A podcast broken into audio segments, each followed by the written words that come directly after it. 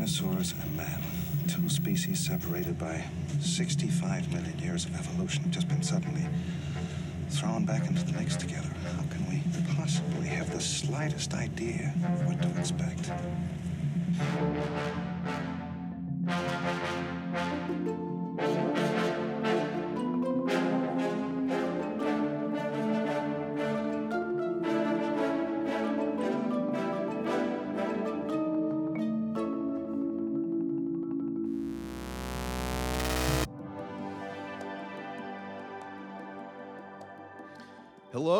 Welcome back to the Neo Jurassic Podcast. My name is Bry, and I am genuinely thrilled that you happen to join me today. As this episode intro is being recorded, the paleontological accuracy, or lack thereof, in the Jurassic franchise is once again the subject of many arguments across Twitter. You know, as I'm sure many of you can relate, it's not been easy being a fan of the Jurassic franchise and also having an interest in the realities of Mesozoic life. It's an unenviable position to find oneself in, particularly in the hellscape that is Twitter. I started this project in part with the perhaps deeply naive aspiration of gradually reconciling these two seemingly conflicting positions and their respective communities. Truth be told, I don't think I would have decided to start this podcast were it not for the vague hints from Colin Trevorrow that Jurassic would be putting forth more effort towards paleontological accuracy in Dominion and beyond. Lately, however, I've been a little concerned I may have overestimated the overlap between Jurassic fans and paleo people interested in both the scientific and storytelling possibilities of a neo Jurassic world. So, this week we're going to be shaking up the format a bit with a special hour long conversation with game developer, zoologist, and paleo illustrator Tom Parker. Last year, Tom illustrated an incredible series of scientifically plausible reinterpretations of the Jurassic film star animals. Every creature depicted in the series, from the first film all the way to Battle at Big Rock, was given a beautiful makeover that better reflects the latest in scientific accuracy. And so late last year, when I first began this Neo Jurassic project, I knew I had to reach out to Tom for a chat. In addition to his illustration work, Tom is perhaps best known as the lead designer of the Hell Creek Dinosaur Survival Simulator game, Saurian. The game has become a favorite of many paleoenthusiast gamers and continues to evolve and grow as time goes on. We're just going to go ahead and dive into our conversation discussing Tom's dual degrees in both computer science as well as zoology, and how his experience in both of these fields have led to one of the most impressive dinosaur games out there today.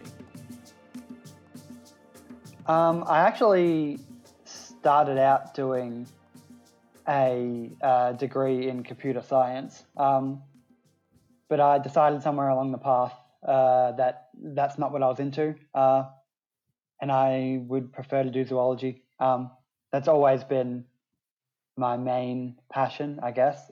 Mm. So I probably should have gone for, for that from the start, but uh, you know how things go. Um, so yeah, I actually, I, yeah, I actually have two degrees because I ended up finishing computer science anyway. Um, because so uh, yeah, I actually have degrees in computer science and in zoology. So I went from one to the other. That's um, so you you initially did computer science and then you went back and got a second degree in zoology.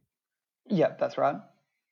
Did you have any particular focus within the field of zoology, or was it just a generalized zoology degree? Uh, so yeah, it was my degree is just a generalized zoology degree, although uh, my research focus, I think you could definitely argue, was in ornithology. Uh huh. Although I did do stuff on paleo and stuff on crocs as well. So archosaur, archosaur yeah, oriented. Definitely, definitely an archosaur focus. Yeah, that would probably be mine too. I'm I am spectacularly in love and obsessed with parrots. Um, I mean, and birds in general, but Australia, I, which I've never been to, unfortunately, of course, is populated with some of the most incredible birds on Earth. Um, I'm very, very envious of you living there. yeah, uh, yeah, parrots are quite mundane for me. Obviously, they're they're beautiful, but uh, yeah, I, right. I, see them often enough that. yeah, they they're I, I, they're very cool though. Oh, I love them so much. I, I I will admit I'm more of like a New World parrot guy. I'm really into mm-hmm. macaws; they're my favorite. But um, the diversity in Australia is just incredible. Yeah, huge diversity. Um, and yeah, they're very smart, which is what I uh, am most drawn to about parrots. I think. Yeah, I'm I'm I'm very interested in animal cognition generally, and the the idea that this uh, arboreal archosaur evolved an intelligence that's somewhat structured similarly to our own and the social behavior and everything.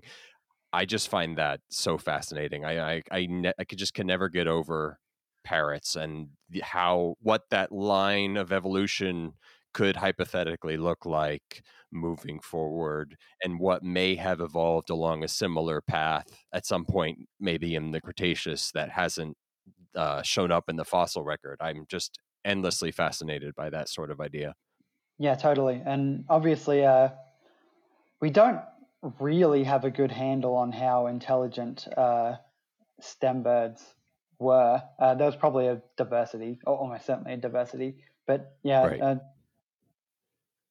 It's something that is hard to tell from fossils alone.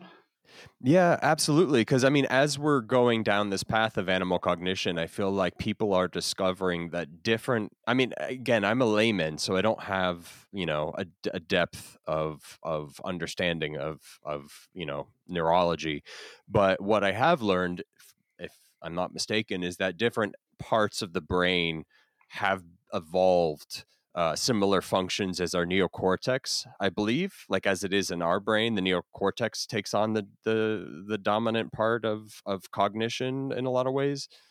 Um, that may not be correct. I don't know. You may know better than I. I, I believe that's basically correct. Okay, yeah, yeah. So I I, I think a lot about that. Yeah. And I mean, Saurian is a beautiful, beautiful, beautiful project. I've been uh, completely entranced with it for the years that I've been aware of it. I'm not a big video game person, and the video games that I do play are pretty much limited to console type games. So unfortunately, I've never had the opportunity to play Saurian, but I have spent a lot of time uh, admiring the. Um, overall design and uh, devotion to accuracy. It's a beautiful thing. Ah, well, thank you. Yeah, uh, that's sort of my main role on the project is uh, as the sort of science supervisor. Um, but of course, I also do other stuff. I've been animating a lot lately. Uh, like animating in-game animations and such. Yes. Cool. Yeah. Um, how did the Saurian project get started exactly? Um, so, sort of a while ago, years ago, um, basically, there's a few different people on different parts of the internet who uh, came up with a very similar idea, sort of in tandem, and we all kind of congregated together and it uh, morphed into one project. Um, bas- that's the, the basic story of it, yeah. Um, uh, a guy by the name of Nick Turinetti really uh, really got us started in like getting everyone together and being like, you know, hey, if we all worked together, we could probably make this project happen. How long ago was that? Uh, the early 2010s. Uh, I think that was like Okay. 2013. Yeah. Awesome. Um, and you have the Saurian sort of like field guide book that's being released imminently, correct? That's right. Yeah. Uh, yeah. So we initially released that ourselves. We did a self-published run, um, but uh, yeah, that that has since been picked up by Titan Books, uh, it's public, publisher in the UK, um, and they are putting out a hard copy version, which is uh, yeah, it's up for pre-order on Amazon. Um, so, what form did the book ultimately take, and what was the impetus to create such a thing? Uh, so the idea initially was to create uh, something for our Kickstarter backers. Um, we wanted to create another product for them that certain people could back for at higher levels on the Kickstarter, and we came up with the idea very early uh, to do a book that was like both a science guide to the, the science behind the game and a art gallery for uh, all the art that went into the game, the concept art. And you had a number of people um, basically doing the creature design and illustration for all that, right? It wasn't just one singular vision in terms of the world building that world, correct? That's correct. Yeah, it was multiple people. It's uh, most of the designs that ended up in the main game uh, were done by our two designers, uh, Chris Masna and RJ Palmer, who are both very, very talented artists. Um, Extremely and, talented, yeah. if I may say so. yes, uh, I believe so as well. Um, uh, some of the designs are, are very collaborative. Um, but uh, especially the the T Rex and the Edmontosaurus and the Triceratops are all very collaborative. Um, but yeah, most of the others uh, were sort of designed by Chris and RJ. Um, Do you have a favorite critter in the game? yes, I do. Um, uh, my favorite critter for a while has been the Ankylosaurus. Um, I I love I I I love the black and orange um Yeah. coloration. It's beautiful. Very very naturalistic but striking. It's really rad. yeah, I, I think so as well. Uh, I'm I'm very very keen on that design. I, I just love how how it looks. I love how the concept art looks and how the model looks. Um, Was it at all inspired when I saw it? I, I it, evoked images of of um like newts, you know, with the black and then the vibrant orange to indicate that they're not to be fucked with. Essentially, that was kind of what I was reading into that black and orange sort of display. Okay, so that's interesting. Um, that concept, the idea that it would be uh, like super colorful, especially though like we've got a really colorful tail club, um, Yeah, as like a warning that it's a dangerous animal, that was intentional. Um, yeah. But our main references for designs, uh, rather than newts, were box turtles, actually, um, oh, which are a type of really cool, uh, colorful, interesting patterned turtle. Oh, I love them. They're my favorite, at least North American turtle or tortoise. I would have to say. Uh, yeah, that's fair, fair point, uh, fair choice. For me, I'd have to go with uh, uh, alligator snapping turtle. So I think they're just uh, too cool to. Ooh, that's another far. really good one. I also wood turtles are also really up there for me, but I've never actually had much experience with wood turtles personally. But I grew up in uh, like uh, New Jersey, and I spent most of the, my time like wandering around in the woods, and I would frequently come upon box turtles, and it was always just a utter joy.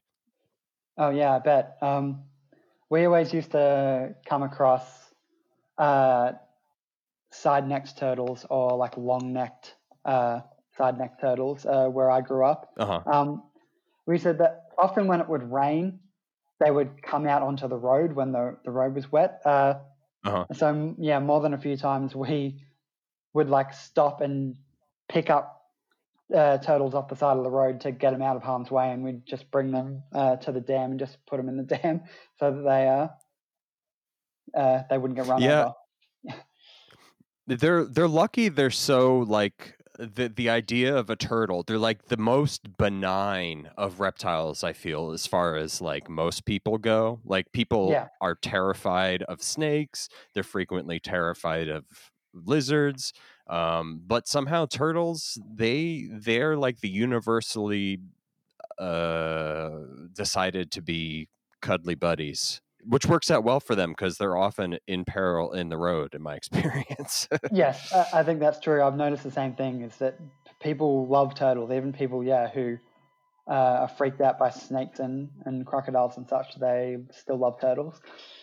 One of my favorite things, I mean, well, this is kind of sadistic on my part, but I do often like to watch videos of um, people disrespecting turtles and um, getting, uh, shall we say, nibbled on. It, it, it, it's a little perverse thing that I tend to enjoy from time to time. Well, at least they're getting punished. Yeah, yeah. So I'm going to dive into the Jurassic section. Um, I'm curious what your relationship was with Jurassic when it first entered your life, and what does that relationship look like now at the tail end of 2020? Um, so uh, I've always loved it. Uh, I watched it when I was very, very young for the first time, uh, not long after it first came out. Um, I've yeah the the first two movies I loved through my whole childhood. Um, Mm. and teenagedom. I always loved those films.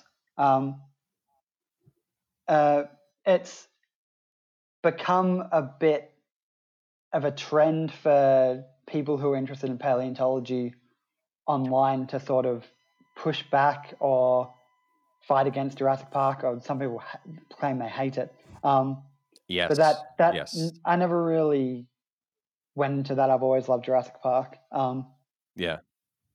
If I may ask, how old were you when you first uh, saw Jurassic Park? uh, probably I, I'm guessing, but probably five or six. Okay, cool. Yeah. Uh, I I I saw it for the first time when it came out in '93. Um, I had been obsessed with dinosaurs and animals well before that, but Yeah. oh my god, from that moment on, it was my everything. Yeah, that that is uh, something for me too. Is a lot of people, on the other hand, say that they got into dinosaurs or paleontology from Jurassic Park, whereas I was already into dinosaurs and animals, uh, and Jurassic Park I saw because of that, rather than the other way around. Yeah. Um, I one thing that I think about often is I think about all of the I mean because Jurassic at this part is like a brand. It's like a massive sprawling brand franchise. I feel like it's moving in the direction of Star Wars as time goes on. Like people's nostalgic uh, emotion for that original movie and everything that followed just seemed to build. Um, and of course, at the same time, the paleo community increasingly derides the franchise for its many, many, many inaccuracies. Um, but Yes. I think it's interesting that one of our biggest cultural touchstones and one of our biggest franchises is Jurassic. And for me, that's important because it's really the only major franchise that is focused on animals and and science and science fiction in a way that is like deeply inherent to what the story and what the world is about um, and that's i think really really important as we move into this era of uh, biodiversity collapse extinction fest uh, climate change catastrophe. I think there's a, a a power to this story of man continuously learning that it is not the shit that it thinks it is. It's really just part of a much larger picture. And at one time, we had organisms on this planet that rivaled us not only in intelligence in the case of the raptors, but you know, in in size and force. Like we have had the luxury of just like dominating this whole landscape since we've arrived, it feels. Um, and I think there's something beautiful about us being aggressively put in our place across movies and television series and video games. I really enjoy it. I have to agree with that. I find that aspect of Jurassic Park to be very cathartic. Um, uh, another movie, actually, which does a similar thing, which I find very cathartic, is uh, James Cameron's Avatar. Um, a I'm with you on that. Yeah. I'm with you on that. I I um I actually I, I well I saw Avatar in the theater like 3 or 4 times and I was completely overwhelmed with the whole experience. Um, and then I saw it again, not in 3D, not in a hyper immersive movie theater, and I was, you know, kind of annoyed by much of the dialogue and some tonal things Yeah, and I wasn't super into it for many years, but um, I've had the luxury of going to uh, Pandora, the world of Avatar at Animal Kingdom and Disney World, and I have, I have to say that's like my favorite. I'm a big theme park nerd. I grew up in Florida, uh huh. um, and the Animal Kingdom is my favorite place to go to. Period. Other than the American Museum of Natural History in New York, um, it, it that that whole experience of like building an ecosystem and representing it in a theme park and tying all of these ideas and and like sort of metaphors for our situation with conservation and uh, ecological exploitation and destruction. Um, it's just an incredible thing, and it has built such such a love in me for Avatar now. Like I'm just absolutely crazy for it, which I did not expect. I mean, yeah, that that's good to hear. Uh, I've mm, yeah, I've sort of always been an Avatar defender. I, I understand the problems it has, um, and I don't think it's like a like a, a great movie, right? Uh, but uh, I, the, yeah, I, I think it's a good movie. I think it's underrated. I think so too. I think that again, the internet backlash um, of it being kind of like perceived as cool to shit on the Avatar franchise. I so I'm like, yeah, I think that's right. I'm very invested in the animal slash paleo world, but I'm also almost equally, less so, but almost equally into film and television. Um, oh, I'm all the way there with you, dude. Yeah, so like I'm continuously being confronted with all of these very smug assholes, um, you know, being real rude to Avatar, and um, I think it's it's in some ways, as you mentioned, it's warranted. But I I I think people are going to be really surprised when Avatar two comes out, and I think it's going to establish a certain amount of respect. I I think moving forward. I mean, I hope so. We'll see. Um, it's hard to tell what's going to happen so. with that movie. I hope so. so now your relationship with Jurassic, I imagine if it's anything similar to my own, and it sounds like it might be, you have a love for Jurassic, as I do. Um, nostalgia is no doubt part of that. But for people that love animals and love stories about man being put in its place, and people who love dinosaurs, I mean, Jurassic is huge. It's it's it it's enormous. Um, and I mean, as you said, uh, I'm also just into good movies, and the first Jurassic yeah. Park is just a a fucking a phenomenal. Real, it's hard to argue it's not a perfect movie. I, I have yet to inc- to really I have a lot of friends that are film critics and film snobs. Almost all of them that I know are on board with Jurassic, and they're generally well the first one, of course. Yeah, that's um, about the first one. Yeah, regrettably, I have a lot of issues with Jurassic World. I mean, a lot, and it's hard yeah. doing this project. Like, it's very hard navigating. Uh, I've been talking to a lot of paleontologists doing this project, and so many of them have just so much loathing and fury for Jurassic. And I understand. I part of me has it too.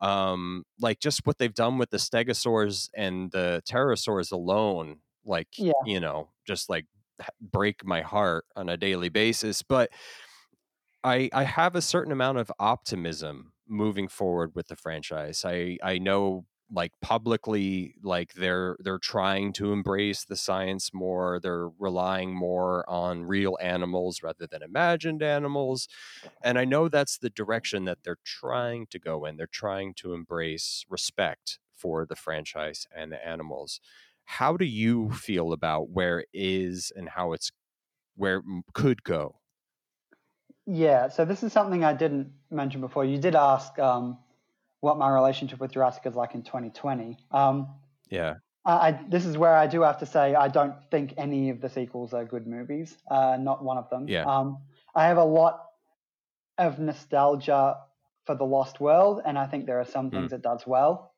Um, but after that, I, I per- personally I think each sequel that has come along is worse than the last. Is my opinion. Um, mm. Uh, um, it, so it's a feeling it, shared by many. Yeah, given that I that that's I would lo- I want to have optimism for Dominion and going forward, um, but it's hard to given that is what I think. Maybe uh, I'm slightly more optimistic than I was for Fallen Kingdom because uh, that short film Battle at Big, Big Rock they released was mm-hmm. was kind of okay. Um, uh, mm-hmm. it, it was at least better than the the previous two Jurassic World movies. Um, In some ways, I would agree. I actually love Fallen Kingdom. Oh yeah, I know some people I- have that I- I opinion get- just because they love how just batshit it is. Um, Exactly. It's Yeah. it's batshit, and it's really the only movie to really get into the lore of Jurassic and also simultaneously push the story in some difficult and somewhat interesting directions. You know, pr- prior to this, everything was just uh, trapped on an island, gotta escape kind of vibe that's true. and it's a little different and so i appreciate it i'm, I'm sure you've seen camp cretaceous at this point no I've seen a couple of episodes. oh really not all of it No. Okay so camp cretaceous i feel is vastly superior to any of the movies including battle at big rock um uh, as far as storytelling and character goes i think it's great and i also think it better understands jurassic than the movies ever did i think. That's i mean the biggest example yeah i mean the biggest example for me and this is something that killed jurassic world for me was the jurassic park theme is about the majesty and power and grace and and alienness of dinosaurs as much as it's Mhm. about the wonder of man's technological achievement to revive them and bring them back it's like it's like a religious hymn for science and and life on earth. It's like a very powerful moving thing and the first time you're introduced to it is when you see a brachiosaurus or any dinosaur in this series for the first time. And it's a beautiful reverent moment that like really secures what this whole story and world and theme is. And then when Jurassic World comes out that theme is used when a kid runs through a high-end hotel resort and flings open some windows to a shopping plaza with with water slides and like that's what the music is used for and at that point i realized that there is like a fundamental grave misunderstanding of what makes jurassic jurassic and that has been tangible throughout these movies but in camp cretaceous they reserve the theme for the moment when the dinosaur maniac kid is ziplining across a herd of dinosaurs at sunset and it was the first time that i felt like it really connected to you know the little dinosaur obsessed kid or jurassic obsessed kid who is experiencing this like miracle of science and and and human hubris and i think that says for me anyway that says a lot about the tone and and perspective of the films and the show and i think the show get gets it more Right. I- guess I'll have to go back and, and finish it. Uh, I have heard other people say similar things about it. I just, yeah, I watched the first couple of episodes and I, my opinion was just like, this is very obviously for children and not for me. Um, and I just didn't watch it, it, it gets Um, better i have to say it gets better. Like I, I didn't think it was terrible uh, or bad Yeah. even. It was fine. It was just a fine show for children was my was the vibe i got. Um It's definitely a show for children, but I think it has more respect for its audience's intelligence than either of the films does. Well that's good to know. I, I don't think that either of those films has very uh, very much respect for its audience but so it's a low bar but sure. So, um, so that's more or less where you're at, and this is a feeling that's held by a lot of people. What do you think it is about Jurassic that connected with you as a child? Like, what was it that was most fascinating, intriguing? Because throughout time, there have been so many explorations of what dinosaurs could have been. Um, but of course, Jurassic kind of dominates that whole landscape and doesn't allow anything else to come through. So, what, what, what was it about it for you? What do you think it was? So you kind of touched on this a minute ago, um, but something I think the first film does that all the sequels fail at, even when they try to do it, is the the wonder. Like that Mhm. nothing ever in the franchise or any other franchise has compared to like that first scene with the Brachiosaurus from the first movie. Um, Yeah. That hasn't been able to re- been, be replicated again. And again, in the scene with the sick Triceratops is just so brilliantly done. The scene where they feed the Brachiosaurus later on, Mhm. um, the Gallimimus stampede. There's so many moments in that movie. Um, I don't know how much of it you can attribute to the acting. Like, yeah, the Sam Neill especially is just brilliant in all those scenes. Um, Mhm. But th- there's th- just this sense of like awe and wonder at the natural world, which is never replicated again. I don't think. I don't think so. Outside of like a David Attenborough, ironically enough, a David Attenborough documentary, you just don't access that reverence and respect and wonder anywhere else. I don't think. Right? Yeah, yeah, and that's the vibe you get. Um, Yeah. like uh, in the the Gallimimus scene where Grant is like watching the herd and he's like, "Oh, look at them like a flock of birds evading a predator." That's got massive like Attenborough documentary vibes. Um, hmm and you just don't you don't get that again. There's a bit of it in the Lost World. The Lost World tries. It doesn't quite get there. It tries. Um, yeah. Yeah. Yeah, I mean it's it's they have like the Bakker uh analog character um Yeah. you know trying to give out little tidbits of information. And again for me I'm I'm really interested in animal cognition and um uh, animal intelligence and I feel like the lost world i mean the novel the lost world i love and the film i also love um even though it's a completely different thing from the novel but the novel at least was so focused on animal behavior It was, yeah. um and I very much like the novel as well. Oh, I love the novel. And like again, I'm I'm again because of my interests um the idea of bringing back an extinct animal that for the purposes of the story has an intelligence that is more or less comparable to you know uh, to us and we are left with this organism we don't know or understand anything about that could have very well been the most dominant like uh, uh, uh, animal line had it not been for the extinction of at the end of the Cretaceous.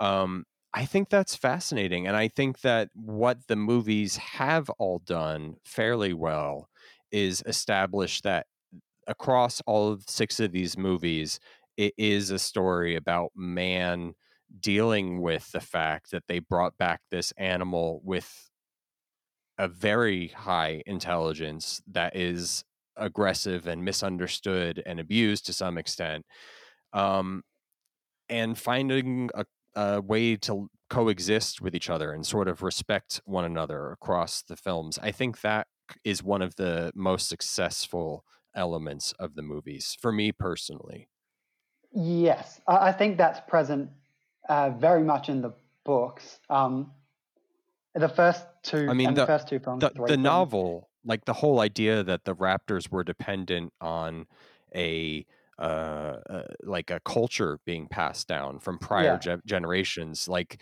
that it, it, as a kid that whole idea just fascinated me like what did that culture that lived like it was passed down through generations of dromaeosaurs like what did that look like what did that and then we brought these things back and they're essentially just like violent confused caged chimps with no reference for their existence. I just find that so cool and fascinating. And I wish the movies kind of leaned into that element a little bit more.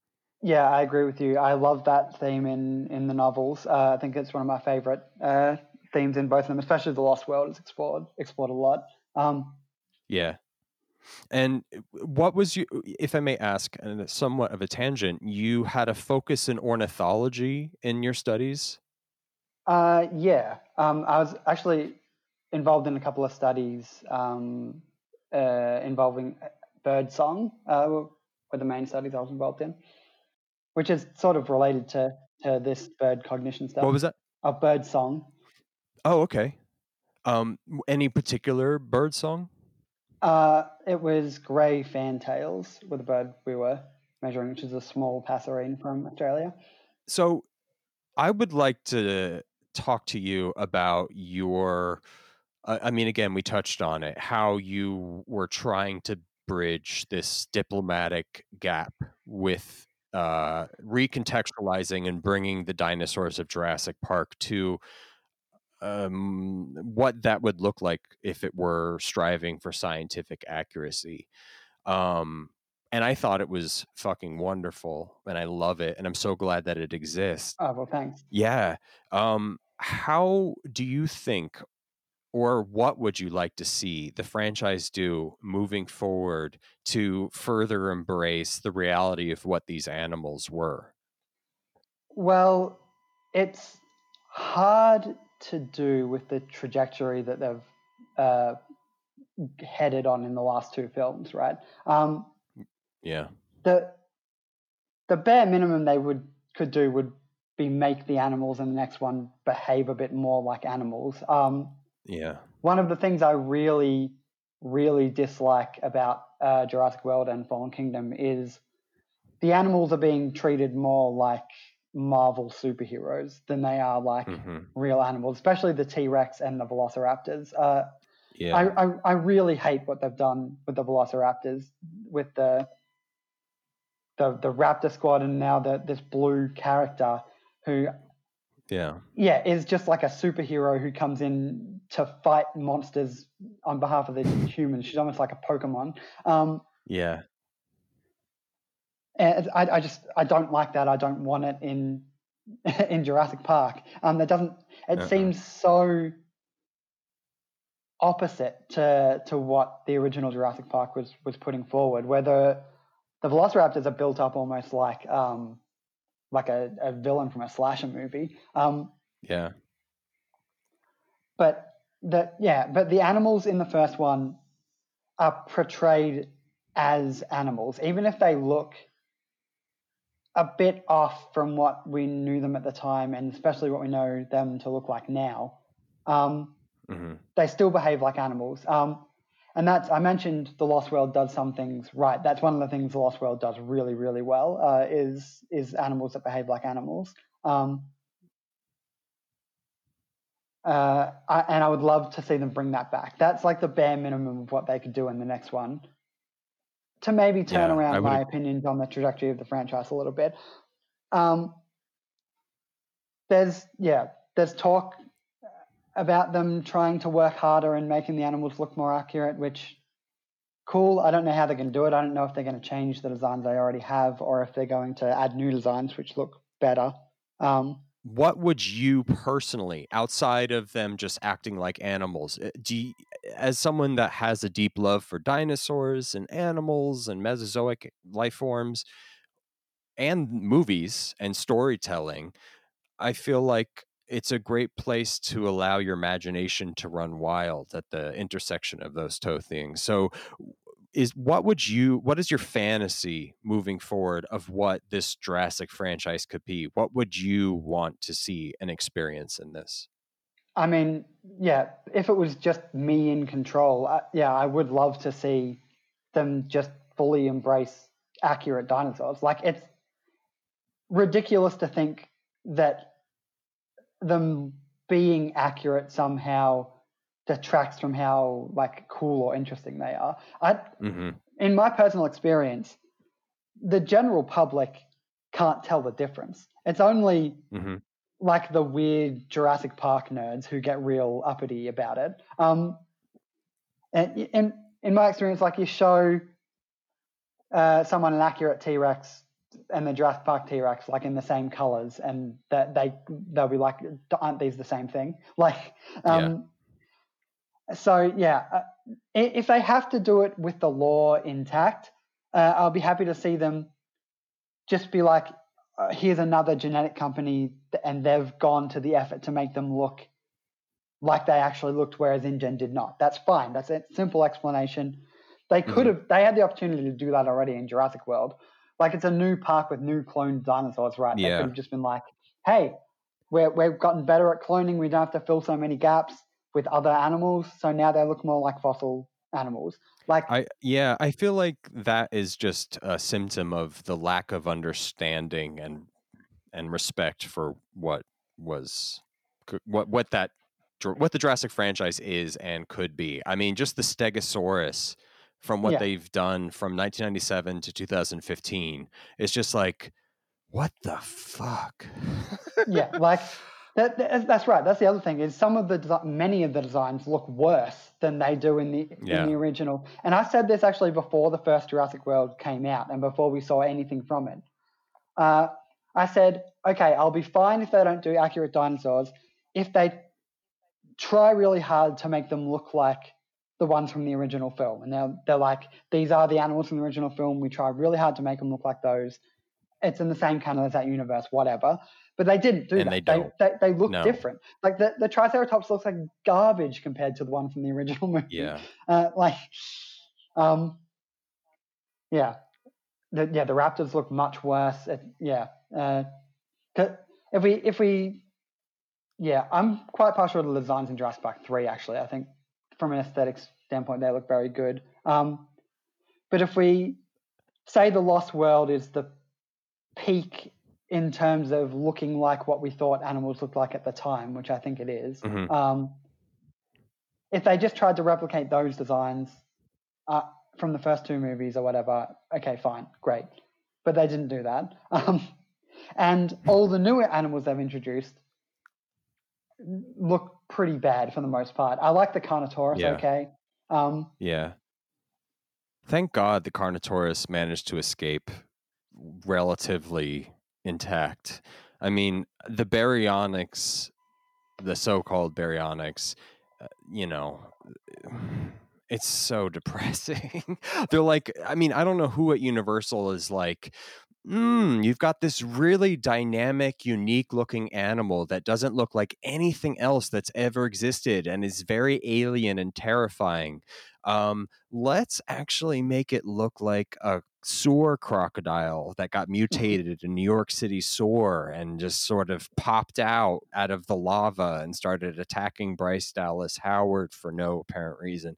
I mean, that is so depressing for me. I, again, it just speaks to this lack of understanding and respect for. I mean, people are going to these movies not because they're big, souped up genetic monsters, but because they somewhat represent the mysteries and the the the fear and beauty of extinct life forms that were real, that did exist, that no Yeah, longer do. So that's something that constantly comes up when people try to explore why people like dinosaurs. And Yeah. something that often gets brought up is that they're like these weird, like alien monstery creatures that really existed. But if you make your dinosaurs unlike the ones that really existed, then you're losing that that aspect. So I don't really understand what the point of that is. And yeah, you mentioned the baryonyx.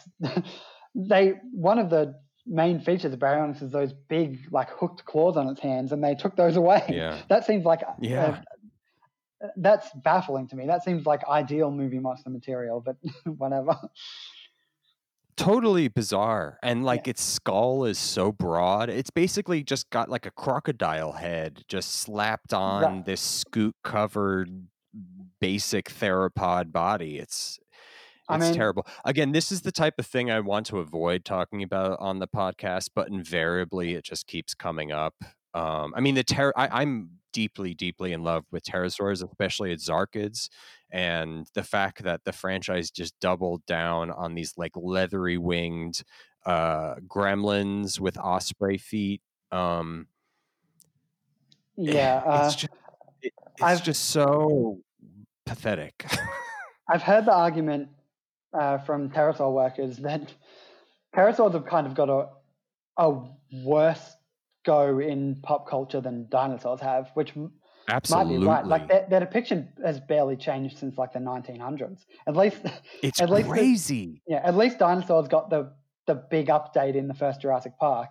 Um, right the pterosaurs never really got that. They're, they've they've just remained these weird like leathery eagle creatures. Um,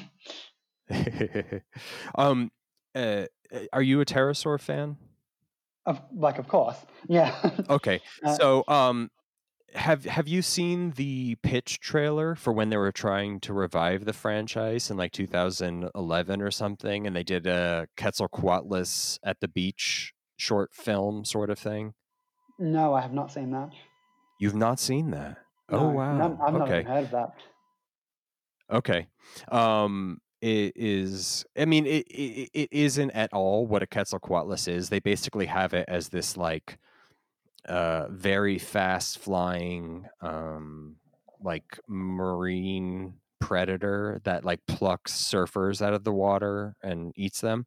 Um but just the fact that they're using a pterosaur that isn't picking people up by its feet and has Yeah. some resemblance to what an actual animal would look like was just and it's like my favorite prehistoric animal are the azhdarchids.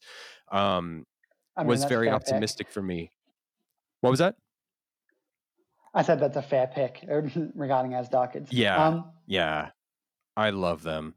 Um and they even integrated in like they, they they were calling this project Jurassic World and in the actual logo they had a very compelling image of a tyrannosaur, a velociraptor, a man and a Quetzalcoatlus silhouette all in the logo.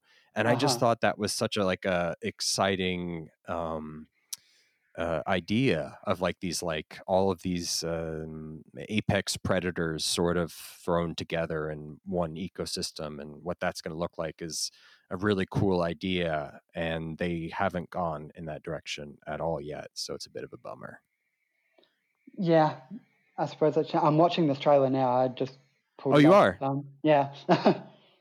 Um, There's certainly it's a cool trailer. Um, the the Yeah, Quetzalcoatl yeah, are it's very. cool. Oh, here's that that logo you were talking about. Oh yeah. Oh look at that.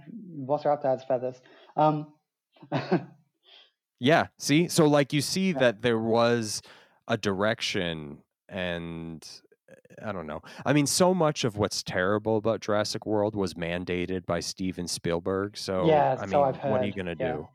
Yeah. Right. Like, and that that's actually a good time to bring up is I I just don't think those two movies are very good movies. If you re- replaced all the dinosaurs with fully accurate 2010s dinosaurs, it wouldn't change the fact that they're bad movies. Yeah. Yeah. Um, so I don't think that's the main problem with the franchise at all. I want to make that clear. And No. I, I think, yeah, I think we've been, yeah, yeah, I don't want to shit on that too much. Um, Yeah, it's it's it's very difficult, and I and again, I've been speaking primarily to people oriented in paleontology, so they have very strong opinions, and like it's it's been difficult to get anyone to, um, not difficult, but it's a challenge to get people to see that there could be potential in this franchise to do what we would like it to do and to be better about what it's trying to do um, with the paleontology people. But I have been talking to a lot of people that work with dinosaurs, and everyone has the same thing to say over and over and over again. So, but like also reaching out to people that don't work with dinosaurs and trying to recontextualize what de extincted life forms in the Anthropocene would be like has been also difficult because they don't really have the relationship with Jurassic, you know, so they don't really Right. see the connection there. Um, and that is really what I want to get into. I want to get into, you know, people that are working with animals and sciences of today to recontextualize and find like smart and interesting, compelling storytelling opportunities in this whole world that this franchise has more or less ignored for action spectacle, basically. yeah, there's tons of untapped potential there. tons. So like that is kind of what my question is like what would you like to see? I mean i'm such a nerd. I'm obsessed with animals and the jurassic franchise and dinosaurs and, a- animal behavior and biotechnology like genetically engineering more climate change resilient like corals and plants and all these things. Like we are on the cusp of a new world and there's so much cool stuff to think about and explore there. So, I mean, do you have any like little fantasies in your mind of of the potential storytelling wise of these animals and things? Yeah. So this is probably going to be an unsatisfying answer, uh, but yeah. my my general opinion uh, is they probably should have stopped making Jurassic Park movies after the second one. Um, yeah, and I would rather see this explored from a different angle by a different franchise. I think is my mm-hmm. is my opinion. Hmm. Um. Do you? So I mean, I think that's completely warranted because this franchise, up until now, has not you know, given any indication that it deserves to hold these ideas and this world. But what would you think that that looks like? The one that does.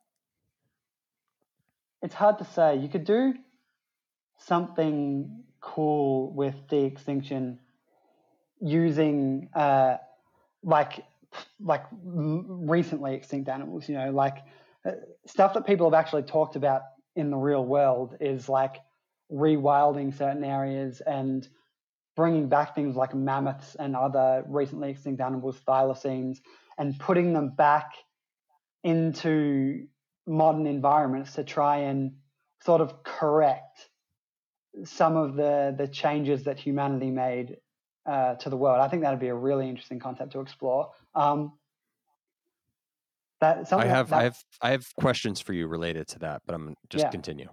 Uh, yeah, the, uh, something not obviously not to that extreme, but similar happened recently here. Uh, is they're releasing Tasmanian devils uh, back on mainland Australia, where they've been extinct for thousands of years, um, to right. try and fill that uh, like a missing predator niche that we've erased as yeah. humans colonizers. Um, so something like that would be cool. Like, yeah, if you put it's uh, so if you're like picked a block of land in the US and released like some mammoths and like and genetically engineered American lions and cheetahs and the seeing how and dire wolves and seeing how they interact with uh, with modern day humanity and how they brush up against human civilization would be really interesting to look at. I think. Yeah, for sure. I mean, but also like we are dealing with so many ecological environmental crises at the moment like how much like what is the actual value of putting that investment into these pleistocene animals and reintroducing them into small air, part of land like I, I often think about, and this is again coming from the perspective of someone with a layman's understanding of how science essentially works, but I think a lot about the atmosphere of the Jurassic and the Cretaceous and the ratio of oxygen to CO2. And I think about like how much carbon was in the atmosphere and how much of that was locked up in Mesozoic plants and how much uh, animals like sauropods were just like constantly in a state of deforesting whatever was in front of them.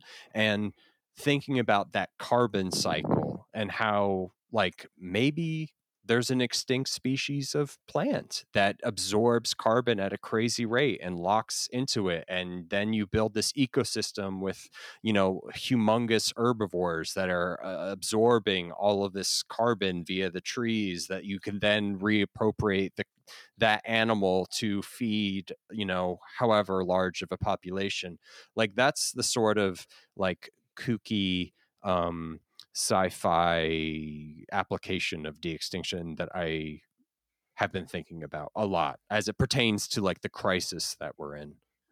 Yeah, that's that's quite a cool idea. Um, I do like that, um, and I think something like that is like what I'd like to see if we were we're doing something specifically with Mesozoic animals. Um, that would be yeah, that that's cool. Uh, And so uh, the other thing I wanted to bring up was not related to dinosaurs, but was related to. Um, I'm curious, you being a zoologist and one from Australia. Um, I am from Florida, essentially, which you may or may not be aware is uh, that whole ecosystem in southern Florida is being changed like dramatically by the uh, introduction of yep. of reptiles from all over the world and there are all of these invasive species just flourishing uh, throughout South Florida and in Hawaii. There's so many species. You have like Jackson's chameleons and gold dust day geckos and green and black dart frogs just in like Costco parking lots. It's it's crazy and I am just I'm curious what your relationship is. Um, I feel like all of our uh, the Earth's ecosystems are so in, unstable right now, and there's so much going extinct, and then there's this exchange of animals happening all over the world that never would have happened in any other way in the past. And I think it's just like an enormously fascinating opportunity for like speciation across all these different environments. Yeah. Uh, well, I think it's we've basically we've destroyed the native environments that were there, right? And we're replacing it with uh, with our own manufactured environments, uh, wh- whether intentionally or not. Like uh, the situation in Australia is really very similar to Florida uh, in terms of how fucked the environment is, but Yeah. it's harder to picture for Americans because uh, the animals that are destroying the ecosystem here are not super exotic animals like Burmese pythons No. and Nile crocodiles. They're Yeah. rabbits and foxes and deer, um, Yeah. uh, which have been, which have just completely uh, destroyed the environment. Uh, and we're also the the something that's shared by both Australia and America is the the removal of apex predators, right? Um, Mhm. In America, wolves are farmers are at constant war with wolves and have uh, displaced them from so much of the country. It's the same here with dingoes, and obviously we wiped out thylacines already. Um, Yeah. and yeah, that, that relates to what I was talking about before, where they're re- reintroducing uh, Tasmanian devils to try and fill that gap that we've made. Um, Yeah. Yeah, and and then of course, I, my understanding of the issue with the Tasmanian devils is there's this like very pervasive like facial cancer gene that keeps popping up in these uh commu- like Yeah. populations of Yeah. of captive um uh, yeah, Tasmanian the, devils. in the wild ones too. It, it's it's a real real Yeah. problem. They're, they they are in real danger of extinction because of that. Um, very Because the, the genetic pool is like at a bottleneck, right? Like yeah, that just that is. gene Yeah. is just Um, gonna keep expressing. very recently we've started to to find solutions. Um, I actually remember in one of my classes when I was still in my undergrad, uh, a one of our professors came in and just was super excited, and before the class even started, uh, just had to tell us tell the whole class about this new uh, solution that had been found potentially for to cure that uh, that facial disease in Tasmanian devils. He was really over the moon about it. Uh, Yeah, I've heard of that. I've heard of progress being made in that department recently. uh, yeah, I'm not super on top of it, uh, but I, I know that yeah, uh, there has been been breakthroughs in in recent years. Because yeah, they were in dire straits, uh, and and still aren't really quite out of it. And the the Isle of Tasmania has like a pretty distinct uh it's like a, its own distinct biome from the rest of mainland Australia, right? Like you couldn't necessarily uh, uh, like transplant that ecosystem to the mainland anywhere. Could you really?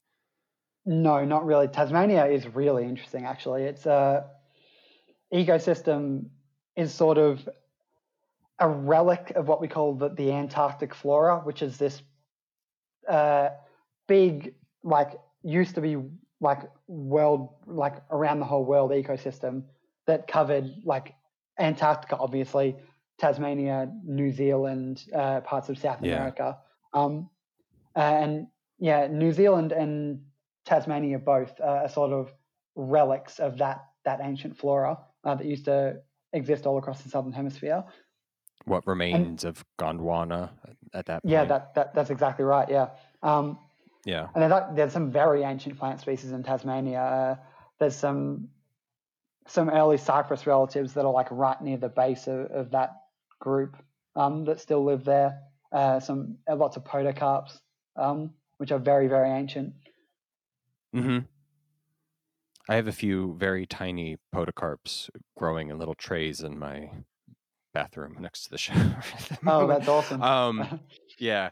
Um, so let me ask you the next question, which is if you could introduce any species into the Jurassic franchise, what would it be?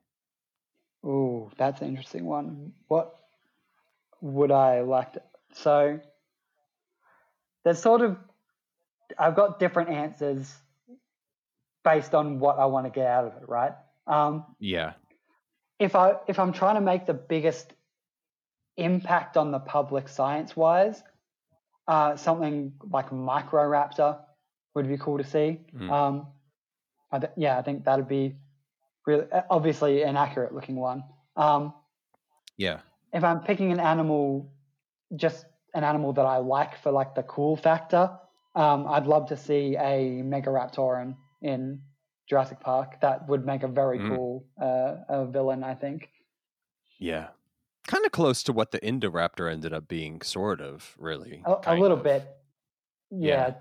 The, it- except yeah, the hands are more death Yeah. book and less uh, weird, creepy human hands.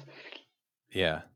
And do you, I mean, I'm sure you fantasized about having a Mesozoic pet as well at some point as a, as a, as a, as a young person that loved Jurassic and loves animals. Uh, undoubtedly, you've harbored fantasies of like some type of Psittacosaur or something cute little dinosaurian buddy. Um, what would your ideal Mesozoic pet be? Um, I would really like a, a mid-sized dromaeosaur. I think. Um, I, I don't like it, when you say that. Laymen often think like that's that sounds dangerous, but I don't think it would really Yeah. be particularly dangerous. I'm thinking something like a No. Tianyuraptor type sort of thing. Um, would be really what, cool. Which species? Uh, I said Tianyuraptor. Um, Oh, I'm unfamiliar with that one. Tell me about it. Uh, so it's a velociraptor-sized um, dromaeosaur from uh, Liaoning, which has like brilliant feather preservation on it. Um, hmm and we've got so it's yeah.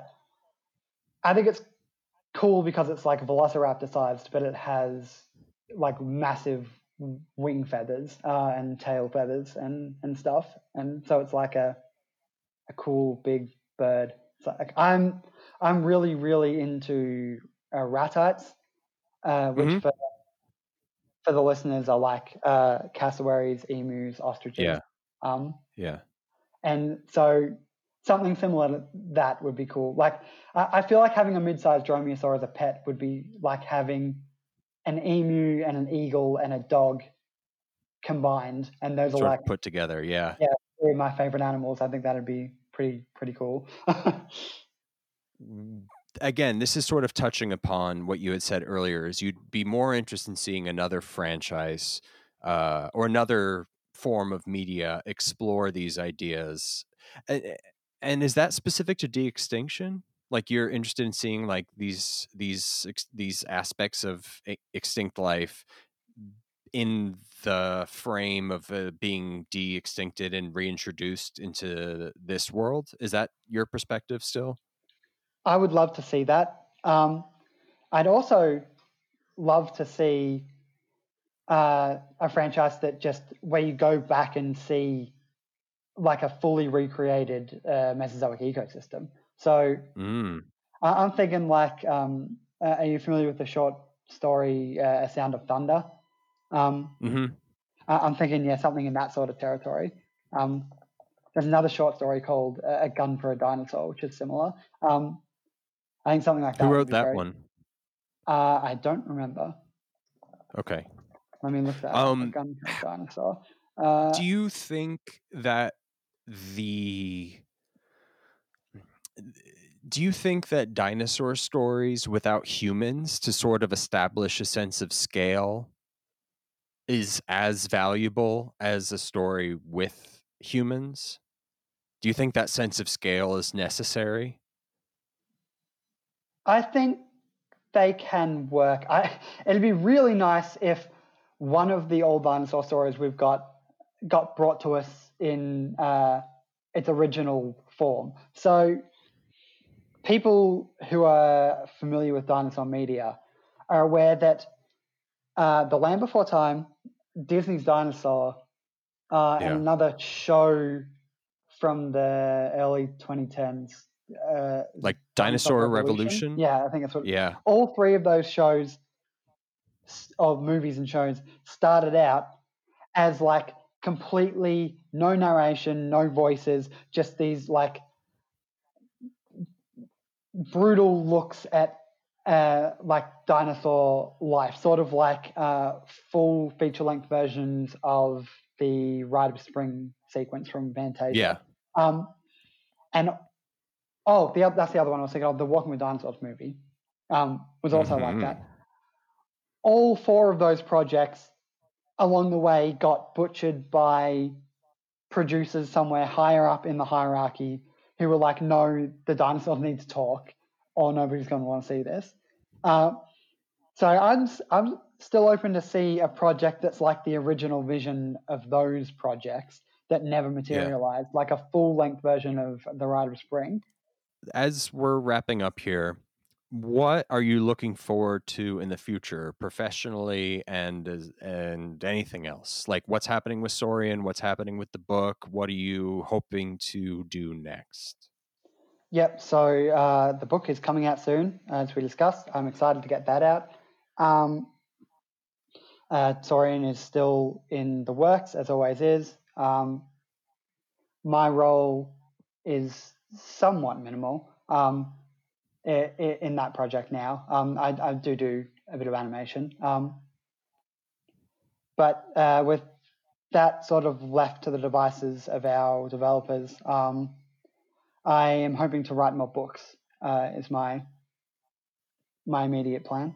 Yeah. So I, I do have Yeah. a couple of books in the works um, to follow up the. I- I'd like to try and get the ball rolling to to keep the momentum up after the the Saurian one comes out. Cool. Sweet. I can't wait to see the book. I'm very excited. I I I got the that um what are they? The you know the books I'm talking about. They're like that that that Spanish duo that put out that Theropods book a couple Oh, years yeah, ago yep, and I- they just yep, put out the the one you mean. Sauropods book. Yeah, yeah. Yeah. Yeah. That that was those have been my most recent uh paleo books and I've been loving them very But, yeah, well. the art in those is like, The art. Yeah. Andre is like one of my One of the best working paleo artists, really. Yeah, I love his stuff so much, so much. Yeah. Um, well, Tom, thank you so much for participating in this. I'm sorry it went a little longer than an hour, but I'm I'm very, very, very grateful for you sharing your time and thoughts with me. No, my pleasure. I'm always happy to talk about Jurassic Park. Um, Well, that's it for this episode of Neo Jurassic. I truly hope you've enjoyed it. If you did, please be sure to like, subscribe, tell your friends about it, leave an effusively positive review on Apple Podcast, as I understand that helps. And uh, thank you so much for even just getting here. Until next time,